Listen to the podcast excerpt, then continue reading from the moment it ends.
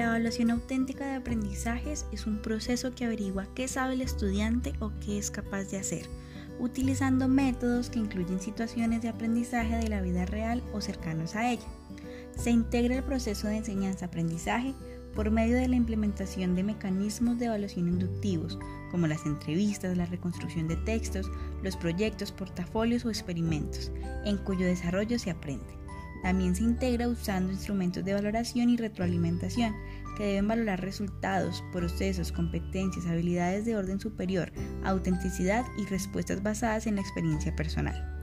Lineamientos como el Decreto 0320 y los indicadores del logro curriculares del MEN, que proponen evaluaciones alternativas, deben cumplirse para el diseño de este tipo de estrategias. Este tipo de evaluación marca la diferencia respecto a otros tipos por su capacidad para formar ciudadanos gestionadores de problemáticas del mundo real.